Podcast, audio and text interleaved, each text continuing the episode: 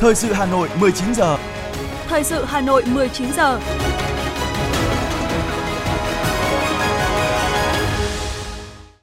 Xin kính chào và cảm ơn quý vị thính giả đang nghe chương trình thời sự của Đài Phát thanh Truyền hình Hà Nội. Chương trình tối nay, thứ bảy ngày 28 tháng 1 năm 2023 sẽ chuyển tới quý vị một số nội dung chính sau đây.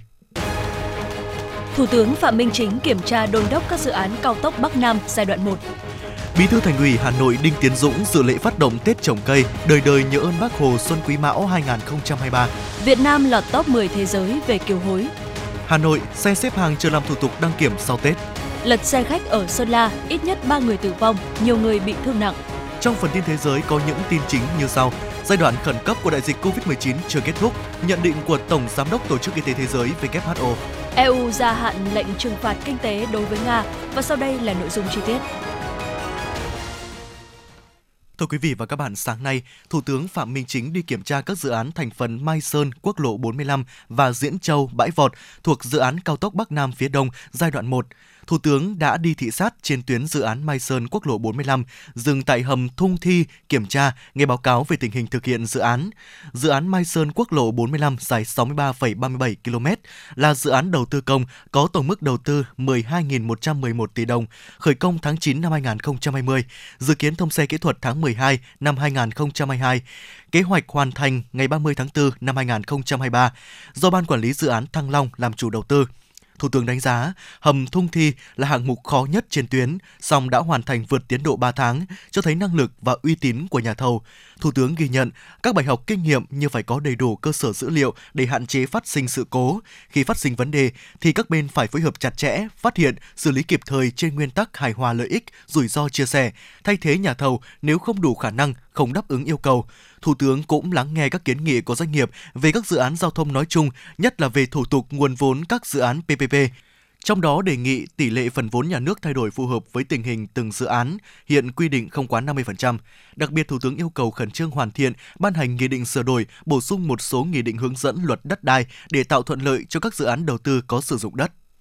Tiếp đó, Thủ tướng tiếp tục di chuyển trên tuyến và kiểm tra tình hình thi công nút giao Đông Xuân và thăm động viên người dân khu tái định cư xã Đông Minh, huyện Đông Sơn, tỉnh Thanh Hóa. Thủ tướng đánh giá cao đội ngũ cán bộ công nhân đã thi công xuyên hai Tết trên công trường, đề nghị tiếp tục khẩn trương thi công, đưa dự án hoàn thành đúng tiến độ, lưu ý xây dựng các nút giao bảo đảm cả kỹ thuật và mỹ thuật, tạo điểm nhấn về cảnh quan, Chia sẻ với Thủ tướng, người dân cho biết, trước khi dự án triển khai, người dân cũng có những băn khoăn lo ngại, nhưng thực tế khu tái định cư mới đã hơn hẳn nơi ở cũ, củng cố vững chắc niềm tin của người dân với Đảng, nhà nước. Trước đây, hạ tầng nơi ở cũ rất chật trội, thiếu thốn, nay đến nơi ở mới rất khang trang, sạch sẽ, với đầy đủ điện, đường, trường trạm, đời sống vật chất và tinh thần của bà con cũng được cải thiện, an ninh trật tự cũng được tăng cường.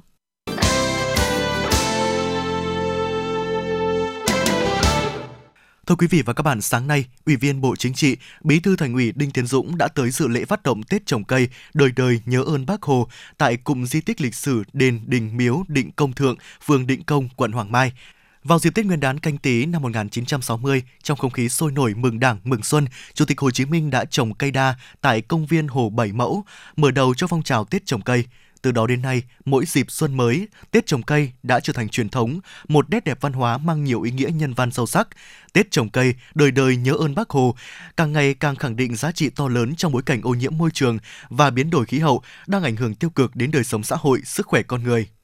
Cùng với toàn thành phố và quận Hoàng Mai, phường Định Công luôn xác định việc trồng cây xanh là việc làm quan trọng gắn liền với quá trình đô thị hóa. Đánh chống phát động Tết trồng cây đời đời nhớ ơn Bác Hồ, Bí thư Thành ủy Đinh Tiến Dũng mong muốn các cấp ngành địa phương, mỗi gia đình và từng người dân tích cực tham gia trồng và bảo vệ cây xanh, góp phần xây dựng thủ đô sáng, xanh, sạch đẹp. Trong không khí vui tươi và phấn khởi của ngày đầu xuân, các đồng chí lãnh đạo thành phố cùng các cụ cao niên, thế hệ trẻ phường Định Công đã trồng cây trong khuôn viên cụm di tích đền Đình Miếu Định Công Thượng.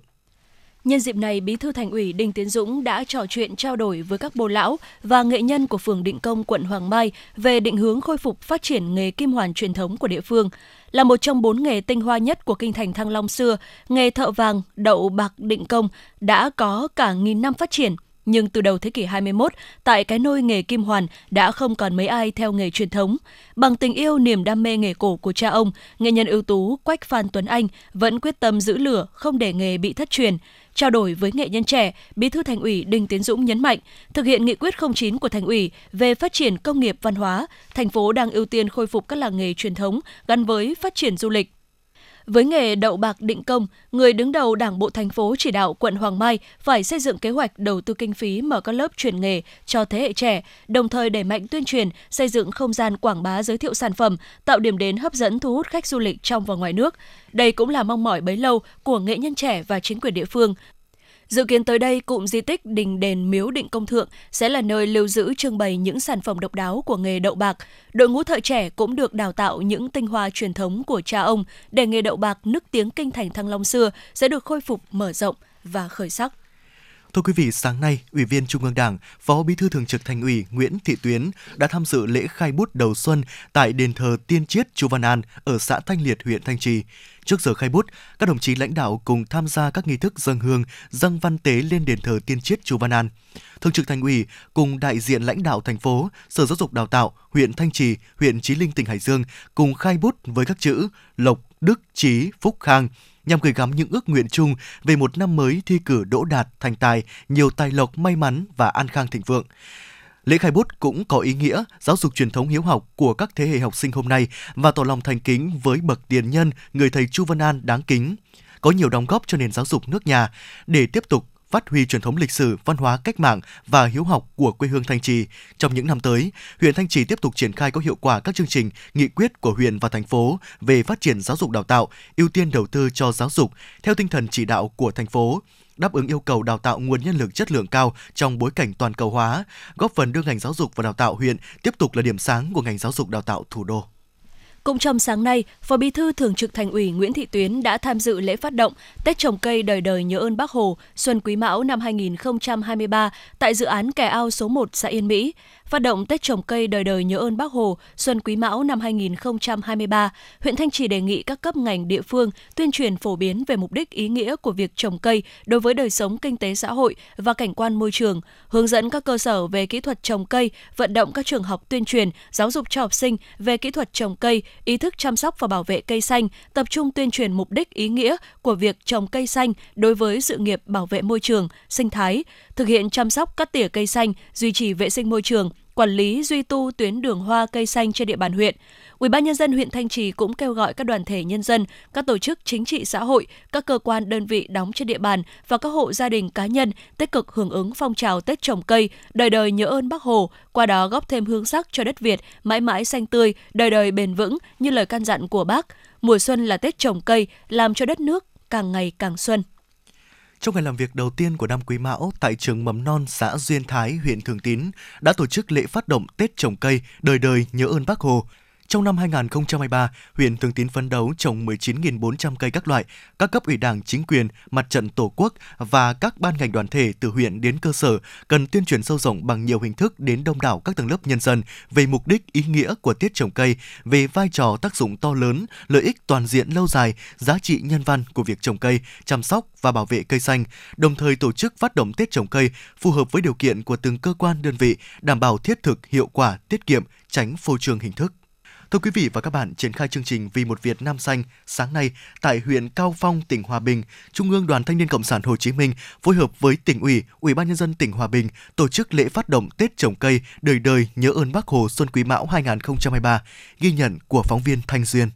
Phát động Tết trồng cây Xuân Quý Mão, Bí thư thứ nhất Trung ương Đoàn Thanh niên Cộng sản Hồ Chí Minh Bùi Quang Huy cho biết, năm 2023, các cấp bộ đoàn phấn đấu thực hiện mục tiêu trồng mới 20 triệu cây xanh và là bước khởi đầu thực hiện chỉ tiêu nhiệm kỳ Đại hội đại biểu Đoàn Thanh niên Cộng sản Hồ Chí Minh lần thứ 12 đề ra là trồng 100 triệu cây xanh hướng tới thực hiện đề án trồng 1 tỷ cây xanh giai đoạn 2021-2025 của Thủ tướng Chính phủ. Hưởng ứng Tết trồng cây Xuân Quý Mão 2023, 67 đơn vị tổ chức Tết trồng cây triển khai từ tháng 1 đến tháng 3 năm nay, dự kiến hơn 200.000 đoàn viên thanh niên tham gia trồng mới 1,9 triệu cây xanh với tổng nguồn lực huy động trên 18 tỷ đồng.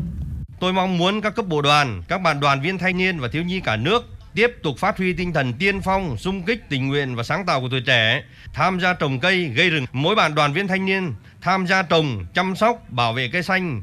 ngay tại cơ quan, trường học, địa bàn mình học tập, công tác và sinh sống. Mỗi đoàn viên thanh thiếu nhi hãy trồng, chăm sóc và bảo vệ thật tốt ít nhất một cây xanh mỗi năm để mỗi chi đoàn, chi hội, chi đội là một vườn cây xanh góp phần làm cho đất nước chúng ta mãi mãi xanh tươi. Ghi nhận và biểu dương Trung ương Đoàn tổ chức Tết trồng cây Xuân Quý Mão, Chủ tịch Ủy ban Trung ương Mặt trận Tổ quốc Việt Nam Đỗ Văn Chiến nhấn mạnh, Trồng cây đầu xuân đã trở thành tập quán tốt đẹp của nhân dân ta trong những dịp Tết đến xuân về và đem lại lợi ích góp phần quan trọng trong việc chủ động phòng chống thiên tai, điều hòa khí hậu, cải thiện môi trường sinh thái, làm đẹp cảnh quan thiên nhiên, phát triển kinh tế xã hội của đất nước. Đồng chí Đỗ Văn Chiến tin tưởng với khí thế và niềm tin mới, với khát vọng cống hiến của tuổi trẻ, tuổi trẻ cả nước sẽ phát huy mạnh mẽ tinh thần sung kích tình nguyện trong việc xây dựng và bảo vệ Tổ quốc, nhất là trong sự nghiệp bảo vệ môi trường, thích ứng với biến đổi khí hậu, tham gia giải quyết những việc khó, việc mới đặt ra trong thực tiễn cuộc sống. Từ ý nghĩa to lớn của lễ phát động Tết trồng cây hôm nay, tôi kêu gọi các cơ quan, đơn vị, doanh nghiệp, các tầng lớp nhân dân, nhất là đoàn viên thanh niên cả nước tùy theo khả năng và điều kiện của mỗi người, tích cực tham gia trồng cây, chăm sóc và bảo vệ rừng, chung tay góp sức thực hiện thắng lợi kế hoạch trồng 100 triệu cây xanh của đoàn thanh niên và chương trình trồng 1 tỷ cây xanh vì một Việt Nam xanh. Sau lễ phát động, các đồng chí lãnh đạo Đảng, Nhà nước cùng các đại biểu và đoàn viên thanh niên nhân dân tỉnh Hòa Bình cùng tham gia trồng 30.000 cây xanh, gồm các loại cây ăn quả, cây cảnh quan xanh nhằm phát triển kinh tế và cây cảnh quan bảo vệ môi trường. Chị Bùi Thị Minh, đoàn viên huyện Cao Phong, tỉnh Hòa Bình cho biết. Hôm nay được tham gia hoạt động thì em cảm giác rất vui ạ vì đã giúp ích được một à, chút công sức của mình vào việc trồng cây phủ xanh đồi chọc ạ. Bọn em sau này thì sẽ chăm sóc cây thật tốt để phát triển ạ. Và không chỉ những hoạt động như này mà ừ, ở nhà và ở khắp trường học ấy ạ, có thể trồng để à, à, làm khuôn viên cho trường mình. Cũng nhân dịp này, lãnh đạo Đảng, Nhà nước và Trung ương đoàn đã tới thăm và tặng quà mẹ Việt Nam anh hùng Nguyễn Thị Chố. Đoàn công tác cũng trao tặng 20 xuất quà cho các gia đình chính sách, hộ nghèo và 20 xuất quà cho thanh thiếu nhi có hoàn cảnh khó khăn. Trong khuôn khổ chương trình, Trung đoàn Thanh niên Cộng sản Hồ Chí Minh đã trao tặng tỉnh đoàn Hòa Bình 10 tỷ đồng từ nguồn quỹ quốc gia về việc làm của Trung ương đoàn, tặng mô hình sinh kế giảm nghèo trị giá 1 tỷ đồng, một công trình thắp sáng đường quê, một nhà nhân ái, một sàn nông sản trên vũ trụ ảo, một sân chơi cộng đồng và ba nhà vệ sinh cho em với tổng giá trị hơn 11,7 tỷ đồng.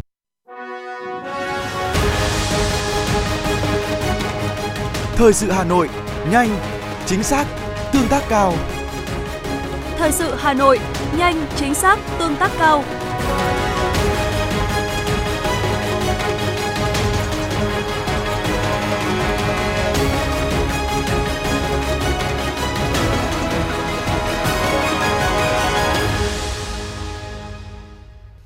Báo cáo về di trú và phát triển do Ngân hàng Thế giới và Tổ chức Hợp tác Quốc tế về người di cư thực hiện cho biết, Việt Nam, đất nước được đánh giá xứng đáng vươn tới vị thế con hổ mới châu Á, tiếp tục là một trong 10 quốc gia nhận kiều hối lớn nhất trên thế giới. Kiều hối là sự dịch chuyển của dòng tiền từ kiều bào hoặc từ người đi xuất khẩu lao động ở nước ngoài gửi về cho người thân gia đình. Các loại tài sản được xem là kiều hối bao gồm tiền hoặc các loại giấy tờ có giá, có đơn vị ngoại tệ, vàng tiêu chuẩn quốc tế, Cụ thể, theo số liệu của Ngân hàng Thế giới, tổng lượng kiều hối về Việt Nam tăng trưởng gần 5% trong năm 2022 và từ 3,6% đến 4,5% trong năm tiếp theo, sau khi ghi nhận mức tăng 5% trong năm 2021. Mức tăng này tương đương khoảng 1 tỷ đô la Mỹ và đạt gần 19 tỷ đô la Mỹ. Như vậy, với con số ấn tượng này, Việt Nam nằm trong top 3 quốc gia nhận tiền kiều hối nhiều nhất khu vực châu Á-Thái Bình Dương và thuộc top 10 quốc gia trên thế giới về nhận kiều hối.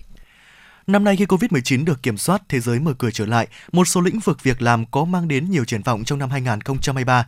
Theo khảo sát của tạp chí Forbes, trong đó, lĩnh vực thương mại điện tử, chăm sóc sức khỏe và du lịch khách sạn đứng ở vị trí hàng đầu về mức độ triển vọng. Đặc biệt, sau vài năm điêu đứng vì Covid-19, ngành du lịch khách sạn được kỳ vọng một trong những lĩnh vực có tốc độ tăng trưởng tốt nhất trong năm nay. Trong khi đó, theo khảo sát của công ty tư vấn và phân tích Gallup, Hình thức làm việc từ xa vốn được thúc đẩy bởi đại dịch COVID-19 sẽ vẫn tiếp tục trong năm 2023 này. Trong số 8.000 người lao động được phỏng vấn, thì 22% mong muốn được tiếp tục làm việc từ xa, còn 55% muốn kết hợp giữa làm việc từ xa và làm việc tại chỗ.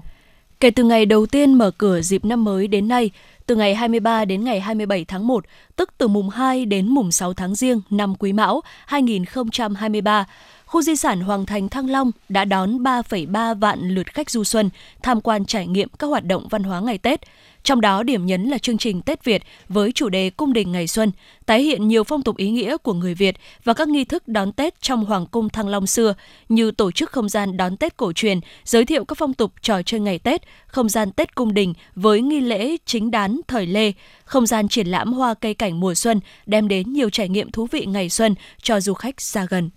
Sau kỳ nghỉ Tết Nguyên đán Quý Mão, các trung tâm đăng kiểm trên địa bàn thành phố Hà Nội tiếp tục hoạt động trở lại để phục vụ người dân và doanh nghiệp. Sáng nay, 28 tháng 1, mùng 7 Tết, tại nhiều trung tâm đăng kiểm trên địa bàn thành phố, người dân đã đến xếp hàng chờ làm thủ tục đăng kiểm. Để thuận lợi cho người dân tiến hành việc đăng kiểm ngay sau Tết Nguyên đán, các trung tâm đăng kiểm ở Hà Nội đang mở cửa sẽ hoạt động liên tục để giải quyết nhanh chóng việc các xe đến đăng kiểm. Trung tâm đang kiểm tra cơ giới số 29.03V dù hôm nay là thứ bảy nhưng vẫn hoạt động liên tục cả ngày để phục vụ nhu cầu đăng kiểm của người dân. Với hai dây chuyền đăng kiểm hoạt động liên tục như trước đây, ở trung tâm đăng kiểm này, một ngày trung bình chỉ đăng kiểm khoảng hơn 100 xe. Thế nhưng ở thời điểm hiện tại, một ngày trung tâm đăng kiểm số 29.03V đã đăng kiểm tới 200 xe để làm sao nhanh chóng phục vụ nhu cầu đăng kiểm của người dân ngay sau Tết Nguyên đán. Trong dịp Tết Nguyên đán, tổ công tác của Tổng cục Quản lý thị trường Bộ Công Thương đã giám sát tình hình cung ứng xăng dầu 5 tỉnh thành phía Bắc, Hà Nội, Hà Nam, Hưng Yên, Hải Dương, Hải Phòng. Theo ghi nhận chung, các đại lý kinh doanh xăng dầu đều đủ nguồn cung phục vụ nhu cầu tiêu dùng của người dân. Tuy nhiên, vẫn phát hiện một số cửa hàng vi phạm. Theo ghi nhận, các cây xăng trong nội thành Hà Nội vẫn mở cửa bán hàng bình thường, không xảy ra tình trạng ùn ứ khi mua xăng cũng như lượng cung hàng đảm bảo đầy đủ. Tuy nhiên, ở một số cây xăng ngoại thành lại xuất hiện các tấm biển tạm thời đóng cửa. Những ngày tới, việc kiểm tra của cơ quan quản lý thị trường sẽ tiếp tục được tăng cường nhằm đảm bảo nguồn cung xăng dầu liên tục ổn định, tránh tình trạng đầu cơ, găm hàng chờ tăng giá. Thưa quý vị, một vụ tai nạn nghiêm trọng xảy ra khoảng 9 giờ 15 phút ngày hôm nay tại đường tỉnh 108 địa phận bản Nong Vai, xã Co Mạ, huyện Thuận Châu, khiến 3 người tử vong, 15 người bị thương. Theo thông tin ban đầu, xe ô tô 29 chỗ biển kiểm soát 29B 51070 xuất phát từ thành phố Sơn La đi xã Triềng Phung, huyện Sông Mã, tỉnh Sơn La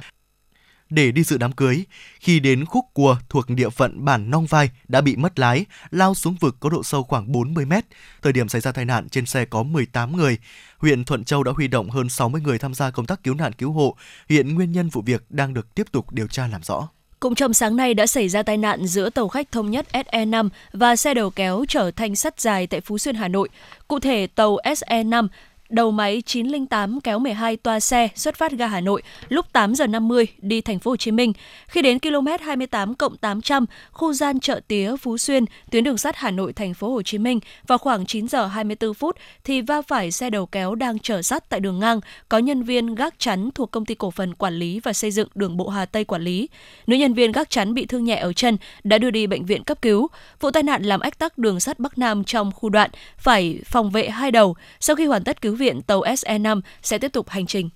Thưa quý vị và các bạn, nhằm đảm bảo an toàn cho người dân vui xuân chảy hội đầu năm, Phòng Cảnh sát Giao thông thành phố Hà Nội tiếp tục triển khai nhiều biện pháp phối hợp với công an các địa phương huy động tối đa lực lượng, phương tiện, trang thiết bị, tăng cường công tác tuần tra kiểm soát và xử lý nghiêm hành vi vi phạm trật tự an toàn giao thông, nhất là các lỗi vi phạm có nguy cơ cao gây tai nạn như chạy quá tốc độ quy định, chở quá số người quy định, đi sai phần đường, làn đường, uống rượu bia điều khiển phương tiện, dừng đỗ, đón trả khách không đúng quy định người đi mô tô xe máy không đội mũ bảo hiểm. Phản ánh của phóng viên Trần Hằng. Huyện Thanh Oai là một địa bàn trọng điểm có quốc lộ 21 chạy qua. Đây là tuyến đường chính dẫn tới lễ hội chùa Hương vào mỗi dịp đầu năm. Bên cạnh đó, toàn huyện lễ hội đầu xuân diễn ra từ tháng riêng đến hết rằm tháng 3, nên công tác đảm bảo trật tự an toàn giao thông được lực lượng công an huyện đặc biệt chú trọng. Trung tá Lê Tuấn Lực, đội trưởng đội cảnh sát giao thông trật tự cơ động công an huyện Thanh Oai cho biết. Ờ, thì cái về cái đảm bảo ờ, trật tự an toàn thông trong các cái lễ hội đầu xuân ấy, thì lực lượng cảnh sát giao thông đã có xây dựng cái chương trình uh, công tác năm lồng ghép vào cái việc đó thì có chỉ đạo là trong cái chương trình đó sẽ chỉ đạo là lực lượng giao thông sẽ phải xây dựng cái kế hoạch đảm bảo trật tự an toàn thông và phòng ngừa ùn tắc giao thông trong các cái uh, dịp uh, lễ hội đầu xuân. Uh, trong đó có cái ờ, đảm bảo các cái ờ, phương án là phòng ngừa ùn tắc ờ, ở các cái điểm chốt có dấu hiệu ùn ứ trên địa bàn huyện. Cái thứ hai là cũng sẽ cử lực lượng tăng cường công tác tuần tra kiểm soát lưu động tại các vị trí có trọng tâm, trọng điểm lực lượng cảnh sát giao thông, thanh tra giao thông, cảnh sát trật tự ứng trực thường xuyên trên các tuyến trọng điểm, các khu vực tổ chức lễ hội xuân, có biện pháp điều tiết giao thông, giải tỏa kịp thời khi xảy ra ùn tắc, kiên quyết không để ùn tắc giao thông kéo dài. Bên cạnh đó, lực lượng cảnh sát giao thông phối hợp với các ban ngành đoàn thể, nhà trường tăng cường các biện pháp tuyên truyền, nâng cao ý thức tự giác của người tham gia giao thông – Trao đổi về vấn đề này, Trung tá Nguyễn Đình Hùng, đội trưởng đội cảnh sát giao thông trật tự cơ động công an huyện Thanh Trì cho biết. Ờ, các đồng chí được biết là sau cái Tết Nguyên đán là lễ hội Thanh Trì rất nhiều. Có rất nhiều lễ hội, xã nào cũng có lễ hội và cái việc cái đảm bảo giao thông trật tự trên đường này chúng tôi luôn luôn chủ động ngoài cái dịp mà các cái, cái uh, mùng uh, ở thế này mùng 4 là cái lễ hội uh, Ngọc Hồi uh, uh, lễ hội uh, mùng 5 là khai bút Chu Văn Nam và ừ, thường, thông thường các lễ hội trồng cây mùng 7 đội tôi luôn luôn phân công chủ động và hàng ngày chúng tôi có lịch làm việc của từng cán bộ chiến sĩ, từng khu vực. Mùa lễ hội Xuân 2023 mới bắt đầu để góp phần tích cực vào việc giảm các nguy cơ gây tai nạn giao thông. Chính phủ, Ủy ban An toàn giao thông quốc gia, các bộ ngành địa phương đã có công điện chỉ đạo yêu cầu triển khai đồng loạt nhiều giải pháp. Trong đó quan trọng hơn cả, lực lượng chức năng cần tăng cường việc giáo dục, tuyên truyền về pháp luật giao thông, coi đây là việc trước mắt, thường xuyên nhưng cũng lâu dài, bền bỉ. Đại úy Đỗ Minh Đức, trưởng công an phường Trung Hưng, thị xã Sơn Tây cho biết. Ừ, công an phường cũng đã thực hiện cái ờ, các cái chỉ tiêu của công an thị xã giao về cao điểm ờ, Tết thì công an phường cũng đã ừ, dự lệnh và đã chuẩn bị và đã ừ, phân công chỉ tiêu, phân công nhiệm vụ đôn đốc và cũng đã khi mà cao điểm các chỉ tiêu khác ừ, tiến tới về cao điểm thì công an phường cũng đã, đã có kế hoạch, đã có sự chuẩn bị để không bị để làm sao mà thực hiện nó không bị động. Để du xuân đầu năm an toàn, trước tiên mỗi người dân hãy tự bảo vệ tính mạng chính mình và cho người khác bằng việc chủ động nâng cao ý thức chấp hành luật giao thông đường bộ khi điều khiển phương tiện trên đường. Trước khi lái xe, mỗi người nên chủ động từ chối rượu bia trong các cuộc vui, kiên quyết không tiếp tay cho các lái xe chở quá số người quy định, phóng nhanh, vượt ẩu, bắt khách dọc đường, vì sự an toàn của bản thân và xã hội.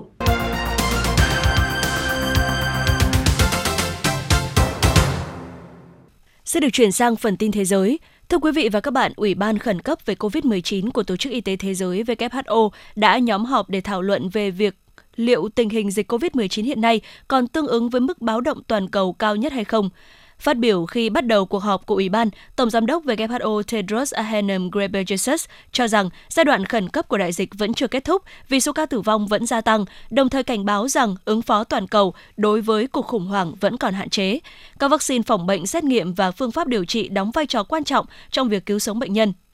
ngăn ngừa bệnh trở nặng và giảm bớt áp lực cho các hệ thống y tế và nhân viên y tế. Trên toàn thế giới, gần 665 triệu ca mắc COVID-19, trong đó có hơn 6,7 triệu ca tử vong, đã được báo cáo lên WHO. Tuy nhiên, cơ quan y tế này của Liên Hợp Quốc luôn nhấn mạnh rằng con số thực còn cao hơn nhiều. Trong khi đó, hơn 13,1 tỷ liều vaccine phòng ngừa COVID-19 đã được sử dụng trên toàn thế giới.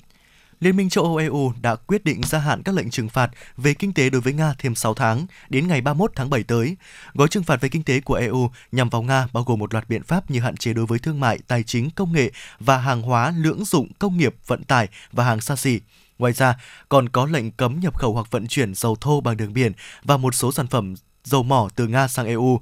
loại bỏ các ngân hàng của Nga khỏi Hiệp hội Viễn thông Tài chính Liên ngân hàng toàn cầu và đình chỉ hoạt động phát sóng cũng như giấy phép của một số cơ quan truyền thông do chính phủ Nga tài trợ. Tổng thống Pháp Emmanuel Macron đã gặp Thủ tướng Iraq Mohamed Shia al-Sudani và ký kết một loạt các thỏa thuận chiến lược giữa hai nước. Động thái trên nhằm thúc đẩy hợp tác kinh tế giữa Pháp, Iraq, đặc biệt là trong lĩnh vực năng lượng và giao thông công cộng. Pháp và Iraq đã ký một hiệp ước nhằm tăng cường quan hệ song phương về chống tham nhũng, an ninh năng lượng, tái tạo và văn hóa. Điện LEC cho biết trong một tuyên bố được đưa ra vào ngày 27 tháng 1.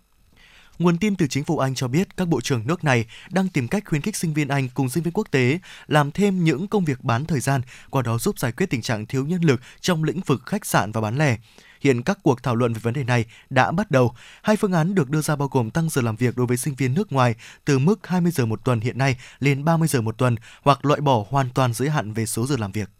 Hàn Quốc sẽ xây dựng một hệ thống dự báo thảm họa với mục đích ngăn chặn các thảm kịch quy mô lớn như vụ đám đông chèn ép nhau ở khu Itaewon vào năm 2022. Đây là thông báo do cơ quan cảnh sát quốc gia Hàn Quốc đưa ra. Đầu tiên, cảnh sát Hàn Quốc sẽ triển khai hệ thống phát hiện tần suất cuộc gọi vào đường dây nóng khẩn cấp 112, chẳng hạn như các cuộc gọi lặp đi lặp lại từ một khu vực nhất định trong khoảng thời gian ngắn. Hệ thống cũng sẽ thực hiện tổng hợp các dữ liệu có liên quan khác như lưu lượng giao thông và lượng đám đông để từ đó cảnh báo cho cảnh sát và cơ quan cứu hỏa địa phương nhằm có biện pháp ứng phó kịp thời.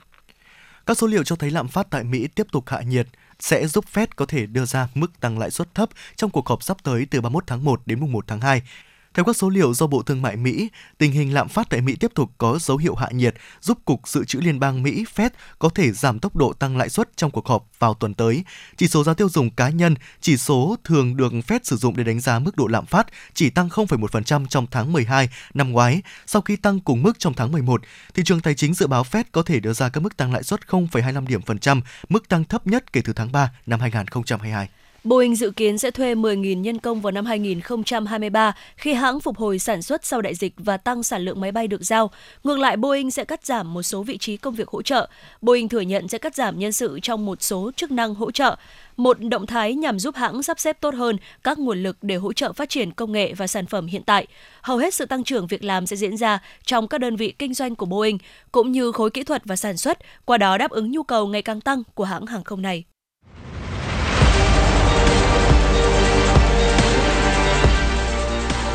Bản tin thể thao. Bản tin thể thao.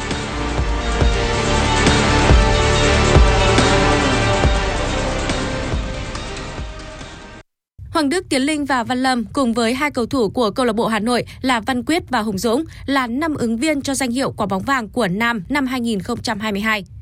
Năm ngoái Hoàng Đức đã nhận quả bóng vàng, còn Tiến Linh nhận quả bóng bạc. Tuy nhiên năm nay, cuộc cạnh tranh cho danh hiệu cá nhân cao quý này sẽ trở nên hấp dẫn và khó dự đoán hơn. Năm 2022, Hùng Dũng, Hoàng Đức và Tiến Linh chơi ổn định tại V-League và cùng nhau giúp đội tuyển U23 Việt Nam giành huy chương vàng SEA Games 31. Ở AFF Cup, họ tiếp tục được huấn luyện viên Park Hang-seo tin tưởng. Trong đó, Tiến Linh nổi bật hơn với danh hiệu đồng vua phá lưới với 6 bàn thắng. Với những đóng góp ở cả câu lạc bộ và đội tuyển quốc gia, cả ba đều là ứng viên nặng ký cho danh hiệu quả bóng vàng nam. Tiền đạo Nguyễn Văn Quyết cũng đã trải qua một năm thi đấu thăng hoa cùng với câu lạc bộ Hà Nội – anh đã giúp cho đội bóng thủ đô lập cú đúp vô địch quốc gia và cúp quốc gia, đồng thời cũng giành danh hiệu cầu thủ hay nhất V-League. Thủ môn Đặng Văn Lâm chỉ thi đấu từ vòng 15 của V-League nhưng đã giúp cho Bình Định giành huy chương đồng và cúp quốc gia. Anh đồng thời thi đấu ấn tượng ở AFF Cup, trong đó có màn giữ sạch lưới 6 trận liên tiếp trước khi hòa hai đều và thua 0-1 qua hai lượt trận chung kết. Danh sách năm ứng viên cho hạng mục quả bóng vàng nữ năm 2022 có lẽ dễ dự đoán hơn một chút so với các năm đồng nghiệp – bởi những cái tên xuất sắc nhất trong một năm qua đều có những đóng góp nổi bật trong cả màu áo câu lạc bộ và màu áo đội tuyển quốc gia. Tiền đạo Huỳnh Như, nhà vô địch SEA Games 31, cùng với đó là bước tiến lớn trong việc xuất ngoại và thi đấu thành công trong màu áo của câu lạc bộ Lanh. Thủ môn Trần Thị Kim Thanh, tiền vệ Bích Thùy và cả đội trưởng Thùy Trang, những nhà vô địch ở cả hai giải đấu quốc nội cùng câu lạc bộ Thành phố Hồ Chí Minh 1. Đây cũng là những trụ cột của đội tuyển quốc gia trong hành trình bảo vệ thành công tấm huy chương vàng SEA Games 31. Cái tên còn lại đó là tiền vệ kỳ cựu Nguyễn Thị Tuyết Dung. Cô đã có một năm thành công trong màu áo của đội tuyển quốc gia và nắm vai trò lớn trong việc dẫn dắt lối chơi cho câu lạc bộ phong phú Hà Nam. Mudrik vừa gia nhập Chelsea trong kỳ chuyển nhượng mùa đông và được huấn luyện viên Graham Potter trao cho màn ra mắt ở trận gặp Liverpool vào cuối tuần trước. Anh vào sân trong hiệp 2 và lập tức để lại dấu ấn. Các con số thống kê cho thấy cú bứt tốc nhanh nhất của Mikhailo Modric đạt vận tốc 36,63 km/h, giúp anh vươn lên trở thành người có tốc độ đi bóng cao nhất tại giải ngoại hạng hiện tại. Tốc độ ấn tượng của Mikhailo Mudrik là một trong những lý do khiến cho Chelsea móc hầu bao tới 89 triệu bảng để đưa anh về Stamford Bridge. Dù mới chỉ có một màn thể hiện đầu tiên, song Mikhailo Mudrik đang khiến cho người hâm mộ The Blues kỳ vọng vào việc họ đã có được một sát thủ bên hành lang cánh. Trước mắt Mikhailo Mudrik sẽ có nhiều thời gian để hòa nhập và tăng cường thể lực sau màn ra mắt Chelsea, trong bối cảnh The Blues sẽ chỉ trở lại thi đấu vào đầu tháng 2. Nguyên nhân là bởi đội chủ sân Stamford Bridge đã bị loại khỏi các giải đấu nước Anh như FA Cup hay Carabao Cup. Dự báo thời tiết đêm ngày 28, ngày 29 tháng 1 năm 2023, khu vực trung tâm thành phố Hà Nội nhiều mây không mưa, ngày giảm mây trời nắng, gió đông bắc cấp 2, trời rét, đêm và sáng rét đậm, nhiệt độ cao nhất từ 21 đến 23 độ, nhiệt độ thấp nhất từ 11 đến 13 độ. Khu vực phía Bắc Hà Nội, nhiều mây không mưa, ngày giảm mây trời nắng, gió đông bắc cấp 2, trời rét, đêm và sáng rét đậm, nhiệt độ cao nhất từ 20 đến 22 độ, nhiệt độ thấp nhất từ 9 đến 11 độ.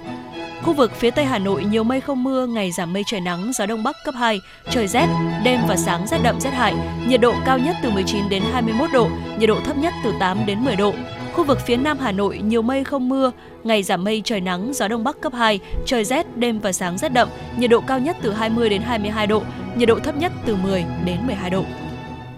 Quý vị và các bạn vừa nghe chương trình thời sự của Đài Phát thanh Truyền hình Hà Nội, chỉ đạo nội dung Nguyễn Kim Khiêm, chỉ đạo sản xuất Nguyễn Tiến Dũng, tổ chức sản xuất Quang Hưng, đạo diễn Hoa Mai, phát thanh viên Võ Nam Thu Minh cùng kỹ thuật viên Quốc Hoàn phối hợp thực hiện. Xin kính chào tạm biệt. Hẹn gặp lại quý vị và các bạn vào chương trình thời sự 6 giờ sáng ngày mai.